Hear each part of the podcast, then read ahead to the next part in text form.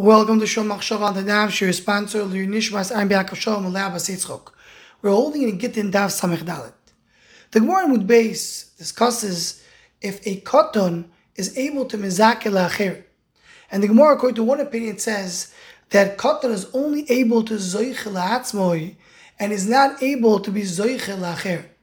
One other opinion says that there is a certain age where a can be zoich la'acherim, and the Rishonim discuss if that's midiraisa or midirabana. The Arizal brings this as a concept that a katan has the ability to be zoich la'atzmo, he's able to be zoich for himself, but he's not able to be zoich. And he explains it al Kabbalah, things that were beyond our understanding. But Rabbi Yitzchak Isaac Chover in his Pischei Shearim explains a little bit what the Arizal says. And he says within his words the idea is that being zoichel for a person to get what he has for himself, that's what happens in the Maisa Bereshis, meaning every creature in the world has the ability to be zoichet himself. An animal takes a food and eats it. That's what she's zoichet. That's what she's taking. That's the, what's naturally given in the world.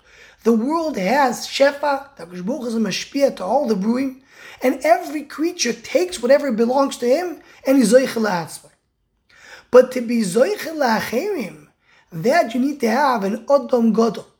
Then you have to have someone who is a, a, a human being, who is begadless, has kech das. So now he's not only taking for himself, but he's also able to give to others.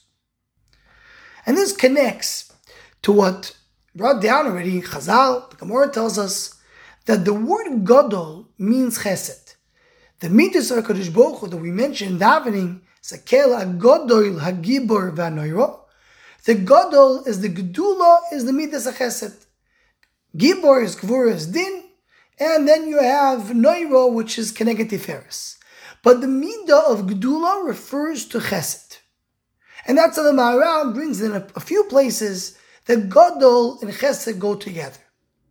So my father Shlita in all the Heoros on the Maharal in several places points out they have a Gemara Bava Metzia that tell, tells us, and Toises here in the Sugya mentions it, that what is a Godol?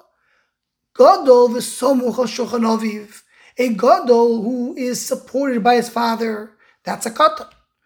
Katan ve'eno somuch shulchan aviv, a young child, but he's independent, he's a Godol. Meaning the idea of Godol is independent. So my father Shlita goes on to explain based on that the way the Maharal explains what Chesed is. But taking this Tzushtel and connecting it to the Arizal, maybe one could say as follows. As the Arizal is telling us, the Godol is the one who's able to provide to others. That's what a Godol is all about. A Godol is someone who's Mizake La'achirim. Katon, by definition, is someone who only receives himself. And that's what the Gemara is telling us. That Gadol Asamuch Shulchan Aviv. Gadol is dependent on others, meaning he's only receiving, he's not giving. He's only Zoich Le'atzmoy from others. He's not able to mizake because he's not independent. So he is not a Gadol, he's a Kata. Because a Gadol by definition is someone who is mizake La'achirim. And that's the pshat, that Midas HaChesed is called Gadol. Because the whole idea of Chesed is to be a giver, so someone who's giving to others he's able to be mizaket to others. Katan is someone who only receives. Gadol is someone who gives to others.